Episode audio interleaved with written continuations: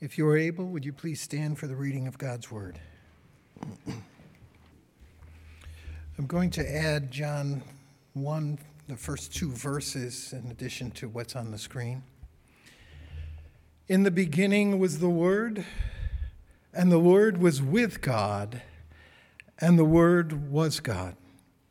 He was in the beginning with God. All things were made through him and without him was not anything made that was made. In him was life, and the life was the light of men. The light shines in the darkness, and the darkness has not overcome it. There was a man sent from God whose name was John. He came as a witness to bear witness about the light, that all might believe through him. He was not the light but came to bear witness about the light. The true light, which gives light to everyone, was coming into the world. This is God's word.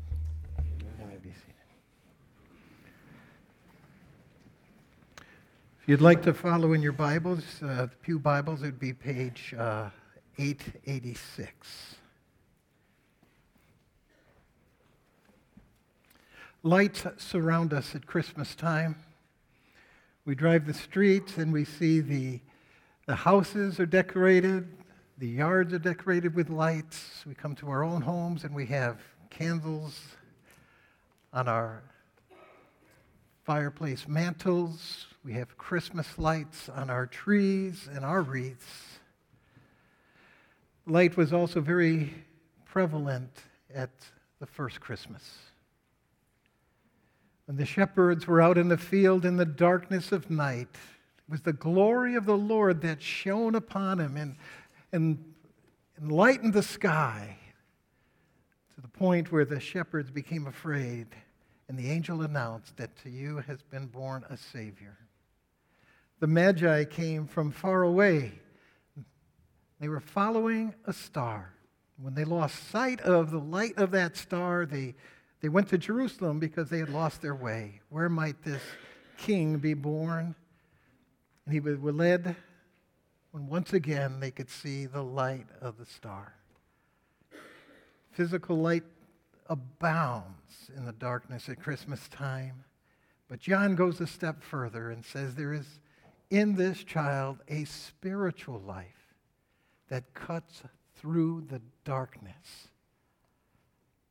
this morning we're going to look at that light. Also, that this light was the creator and this light was the life of man. Let's pray. Our Father, it's impossible for me, probably anybody, to capture the, the wonderful, glorious truths that are in these first verses of John. Uh, but your Spirit can help capture it for us. So we call upon you, Lord, to, to speak into our hearts your very word, to bring home the meaning of Christmas that's in Jesus Christ. Open our hearts today to hear, our eyes to see who this Jesus is. And may we truly adore him as we see him. In Jesus' name we pray. Amen. This morning we're going to look at three things. One, that Jesus is the creator. Two, that he is the life. And three, that he is the light. Uh, we open in John 1 3, where it says, All things were made through him, and without him was not anything made that was made. This, this is an astounding statement that this, this babe born in Bethlehem and lying in a manger is the creator of the earth. He's the creator of the universe. I mean, if you looked up in clip art a picture of God creator, you would probably get something like just a hand holding the earth in it. And we're saying this babe is that creator holding not just the earth, but the entire universe in his hand. When we realize this, we wonder why we would not fall down and worship him. How we could ever bring him to the same plane as other religious leaders. No other religious leader claimed to create the universe, but here we have it. All things were made through him. Without him, not one thing that was made was made.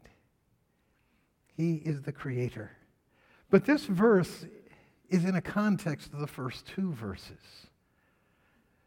In the beginning, as we saw, is a reminder to draw us back not just to creation, as Genesis opens with the same words in the beginning, but back before the beginning. In the beginning, before the beginning was the Word. And we saw that, that the Greek word for that was the logos. We get our word logic. And we see that this, this logos, who is who puts all of life together, gives us understanding of life. The one who is the rational principle, as the Greeks would say, the rational principle of life itself, who gives us meaning, purpose, was with God from eternity past. And he was God. And so it lays out this dynamic as we can begin to imagine that the Logos who is revealed in verse 14 as the Son of God is with God from eternity past. What's interesting is how verse 2 doubles down on the fact that the Logos is with God. So he's trying to give us this picture of God the Father and God the Son and even God the Holy Spirit. And we ask the question what were they doing before they created? So, why would they ever create? And we see from John 17, as we've brought out many times in this pulpit, the Father, Son, and Holy Spirit were in an eternal love relationship where they held each other at the center of themselves. And they were mutually glorifying, lifting yourself up, treasuring each other more than they treasured themselves.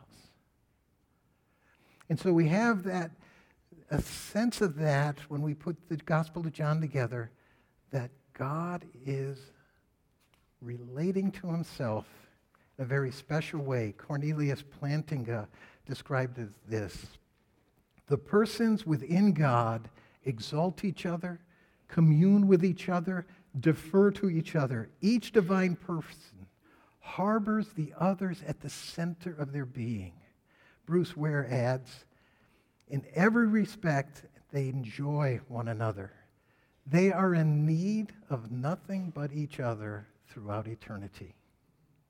So that last statement is really important. They had perfect joy in this relationship. They had need for nothing else. So the question becomes why would they create? And the scripture does say, let us create God in our image. Why would they create? It's because the love is so great, so God is love, that it bursts forth into creation, and that's what we see in verse 1, at verse 3, that all things are now created through the Logos, through God the Son. Colossians chapter 1 adds a second reason for creating. God created because he loves. He wants us to experience the joy that he has experienced from eternity. It doesn't matter. A love relationship with him and a glorifying relationship with him. As the West, shorter Westminster Confession says, the chief end of humanity is to glorify God and enjoy him forever. But Colossians 1:16 adds another purpose talking about Jesus. It says, "By him all things were created in heaven and in earth, visible and invisible, whether thrones or dominions or rulers or authorities, all things were created through him and for him. You see, the Father's love was so great that he wanted the Son to create this world so this world would glorify him. Jesus himself, as he lived on this earth, was all about glorifying the Father. He's going to say later in John, I don't seek my own glory. The Father seeks my glory. And later he will pray, Father, glorify me that I may glorify you. They're just about each other. And so we're created to enjoy God, to come into that special relationship where we find fulfillment, where we thrive by glorifying God, by enjoying His love and loving Him in return, and lifting up Jesus Christ. You know, when, on a couple occasions, when angels appear, people will start to worship them. And the angels say, Stop. I'm not God, just an angel. Don't worship me. There's a couple occasions where men are worshiped after some of their miracles, and they say, Stop.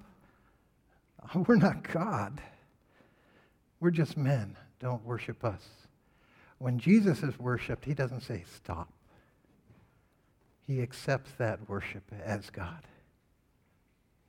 In fact, Revelation chapter 5 gives us insight into what's happening in heaven itself.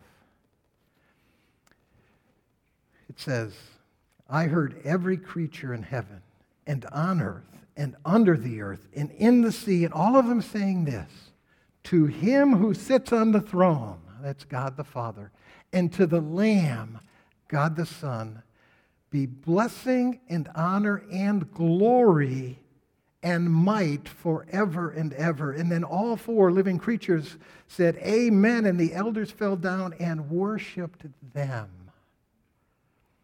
Uh, one of my professors shared a story where he was having a conversation with somebody who did not believe Jesus was God. Very religious, but Jesus is not God. And of course, they debated the scriptures, and he finally uh, saw he wasn't going to get anywhere with them. And then he said, Well, I guess, uh, I guess we'll never convince each other, and maybe it'll be hard to understand here on earth uh, whether Jesus is God or not, or whether he should be worshiped. I mean, if, if, I'm, if, you're worship, if you don't worship God and he, Jesus isn't God, then I'm wrong to be worshiping him. But if Jesus is God, then you're wrong to not be worshiping. It's hard to understand on earth, but they're not confused in heaven. And he came to this passage. The entire angelic realm is worshiping Jesus Christ. What we've come to do here today. So, Jesus is the Creator. He deserves our praise and our glory and our lives. And John continues In him was life, and the life was the light of men. And so it's natural that if Jesus is the creator, he's the one who, who brings us life, but he also defines life for us. For us to understand life, for us to thrive in life, we need to turn to Jesus who created life. Uh, if you're having trouble with something, you want to turn to the owner's manual, the, the person who created this, or at least understands it because they're tied to the person who created it. A few years ago, I had a, we had our furnace was, uh, we got a new furnace. And it was deep into November. and it was cold outside, and after a week, it stopped working. And so we called up the serviceman. He came out and he twiddled with something, and, and it was going for two days. And it stopped again. And so we called him up, and he came over and he changed the thermostat, and it worked for two days, and, and it stopped again. Called him up, third time, Same thing happens. And it's cold out now. And each time it was like three, four days before he got to us. And I remember telling Rob Stanley this, and Rob said, Tell him to call the factory. And when I talked to the man, and uh, he finally came to the conclusion I need to talk to the factory.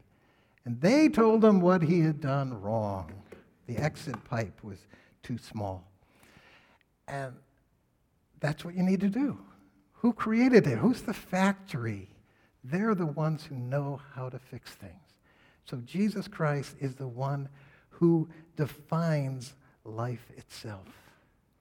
If we want to thrive in life, we need to know Jesus and we need to follow him.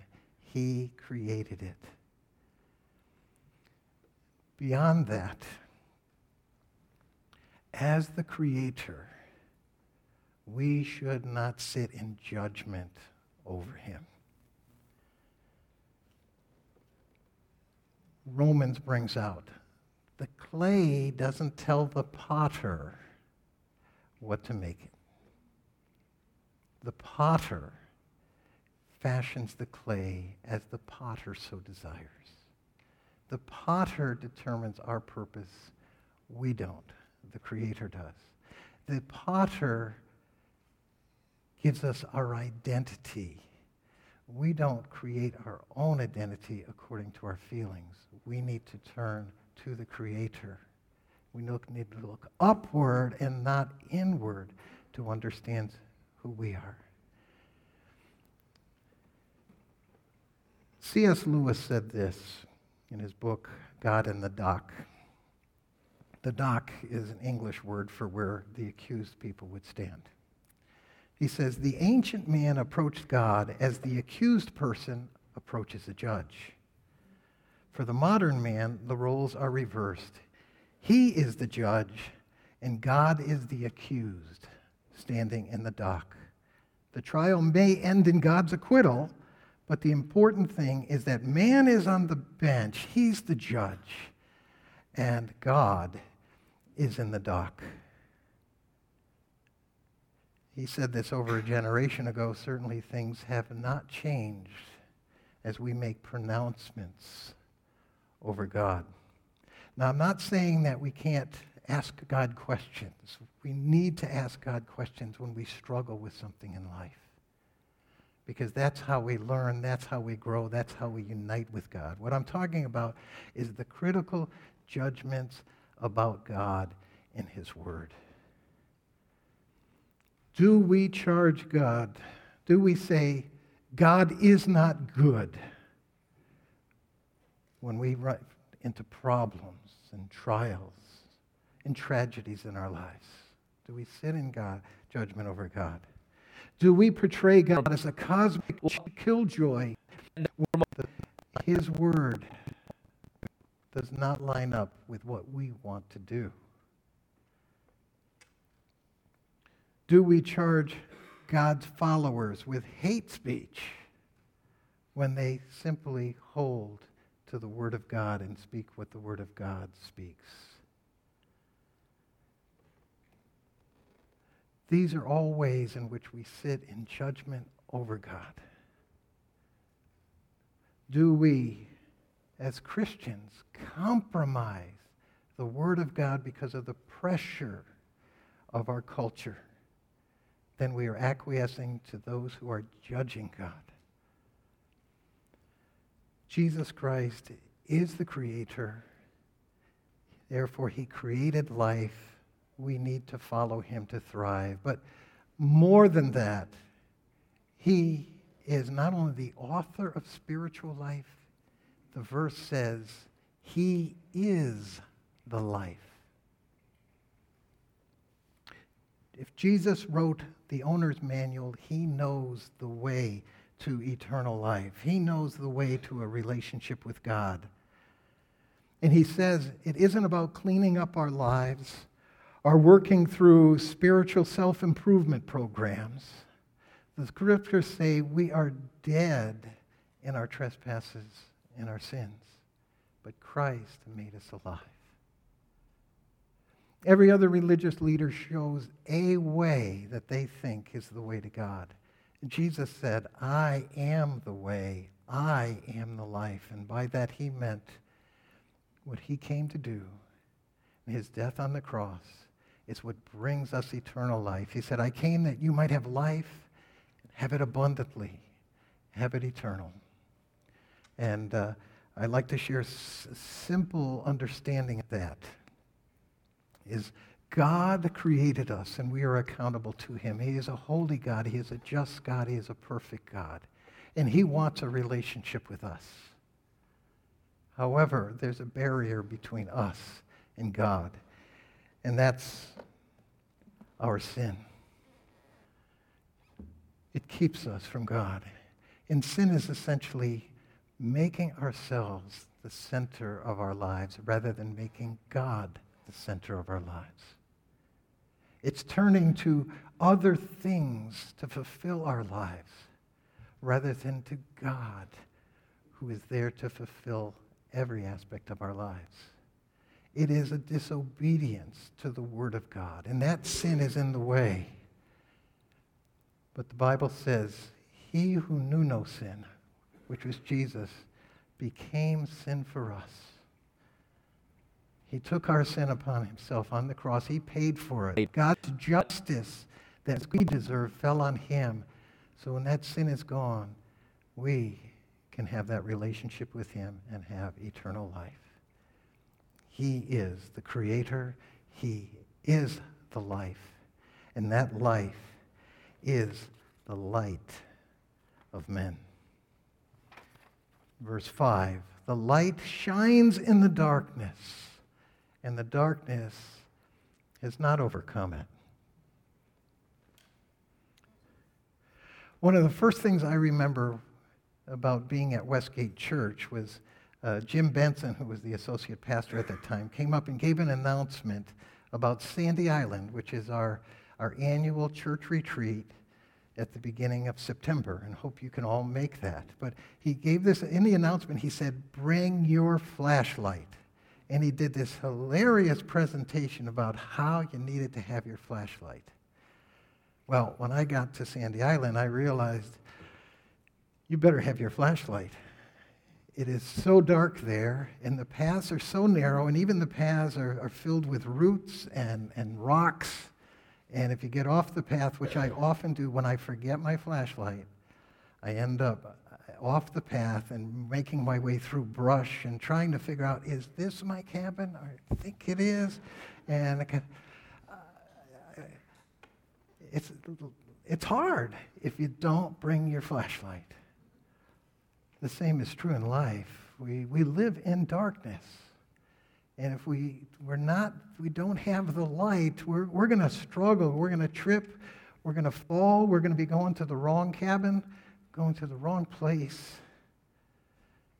And so God sent his light into this world that had turned against him and darkness fell over it. Our world is broken, and almost everyone can acknowledge that.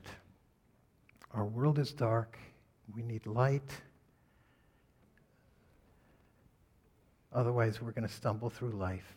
And right now, as people reject God, they are stumbling over the biggest questions of life itself. Meaning of life. What's, what's our purpose? What's the meaning? And so one scientist was asked that. What's the meaning of life? And his answer was, there is none. Jerry Coyne, uh, well known uh, atheist and biology professor, said this What people cannot abide is the conviction that the universe and life are pointless, which is really science it's telling us.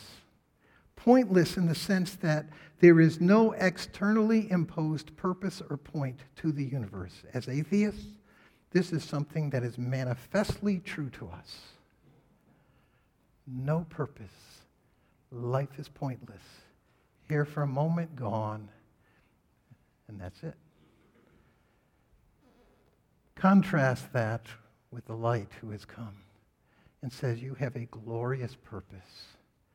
That purpose is to enjoy God Himself, to receive His love, to receive His glory, and enter into that, the beauty of that relationship, a love relationship like husbands and wives should have for each other, where they lift up each other and receive the love from each other. What's the foundation of morality? Uh, who determines good and evil? Existentialist philosopher Jean Paul Sartre wrote If God does not exist, we have neither behind us nor before us a luminous realm of values. I don't know if you got that one, but what he's saying is if there is no God, there's no foundation for values. There, there's nothing to turn to. And, and he's, he once gave the picture if you're driving down the street and you see a hitchhiker, it's just as moral to run him over as it is to pick him up because there's no basis and foundation for values. If we create our own value system, our own truth, then the value system of Adolf Hitler is as justified as that of Mother Teresa. But see, there is a creator who determines what is right and wrong. And he said the foundation of all that he teaches is love God with everything you got and love your neighbor as yourself. And that he built the entire, all of his commandments off of those two commandments. There is right and wrong, and our Lord determines it. How about death? We all face death. It's always it's the last chapter in every one of our stories, no matter how well life goes. Death is the last chapter. So we turn to renowned genius and physicist Stephen Hawking. And he says of death, I regard the brain as a computer which will stop working when its components fail. There is no heaven or afterlife for broken down computers. That's a fairy story for people afraid of the dark. Contrast that with Jesus' words I am the resurrection and the life. His words were, I leave the Father's house. There are many mansions. I go to prepare a place for you, so where I am, you will be also. We live in darkness. Christ's light shines through that darkness. But part of our darkness is our own personal blindness, our inability to admit that we are in the dark. And we try to create fantasies that we can make up a purpose, we can make up what's right or wrong, and somehow everybody's going to heaven even though there's no, we have no basis for saying that. Film writer Woody Allen understood this, and he said, The only way that you can be happy is if you tell yourself some lies and deceive yourself. I'm not the first person to say this, or even the most articulate person. It was said by Nietzsche, it was said by Freud, it was said by Eugene O'Neill. One must have one's own delusions to live. If you look at life too honestly and clearly, life becomes unbearable because it's pretty grim enterprise.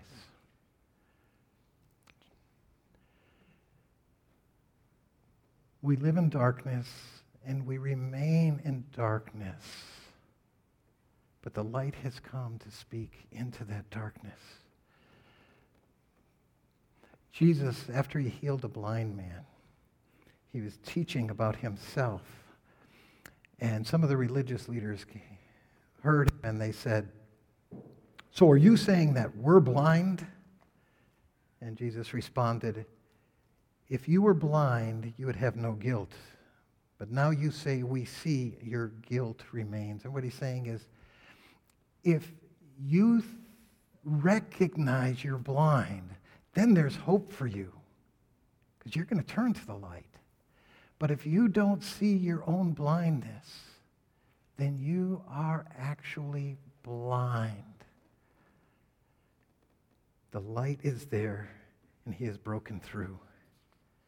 We don't understand it. In fact, the word we, when we look back at uh, this word, the darkness has not overcome it.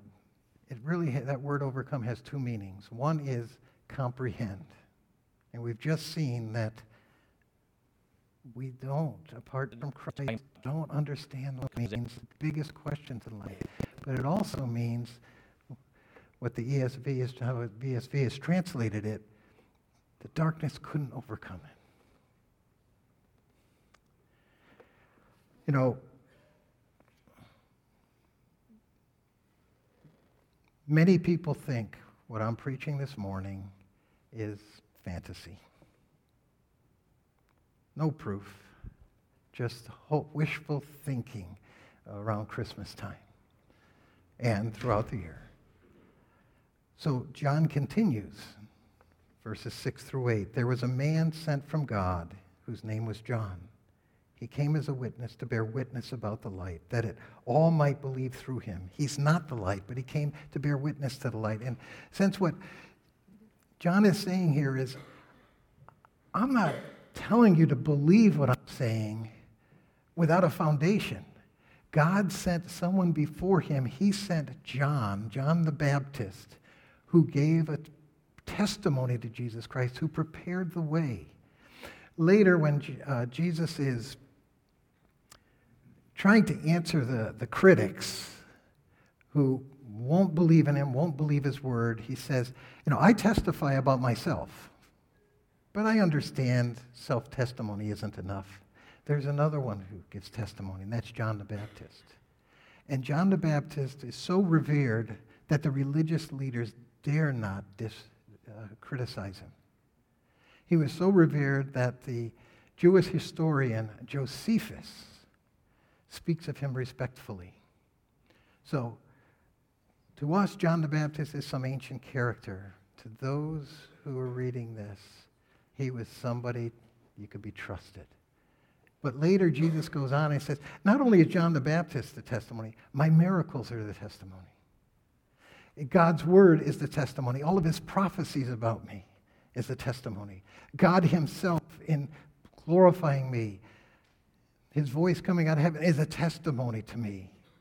There is plenty of testimony. We're not talking wishful thinking. We're talking truth built on evidence. The light came into the darkness, and the darkness can't overcome it. You enter into a room with a flashlight, and all of a sudden there's light, and you can't like try to wave some darkness over that light, and the, all of a sudden it's dark again because we, we wave darkness over it. No, light cuts through, and darkness cannot overcome it. Darkness tried to overcome Jesus. The religious leaders tried to overcome him. The Roman soldiers tried to overcome him. Pilate tried to overcome him. The, the crowd that cried, Crucify him, tried to overcome him, and they killed him. They thought they had overcome him, and three days later, he overcame death itself. Jesus is the Logos was with God and was God and is God, and He created life.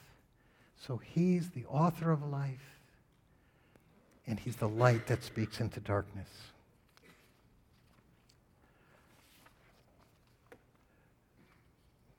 Many of you who uh, lived in the 60s and maybe later, maybe more of us, know who Madalyn Murray O'Hair is.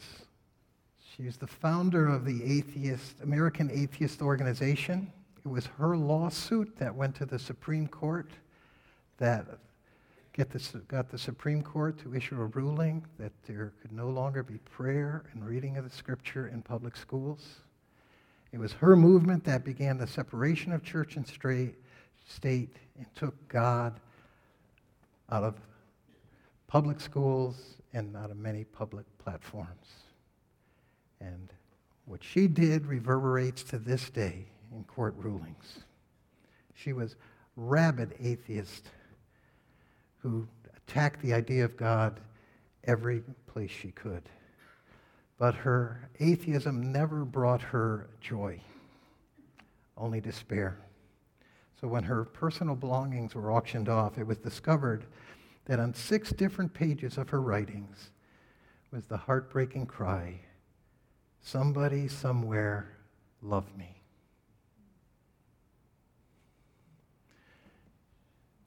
She was in the darkness, but she didn't see the light.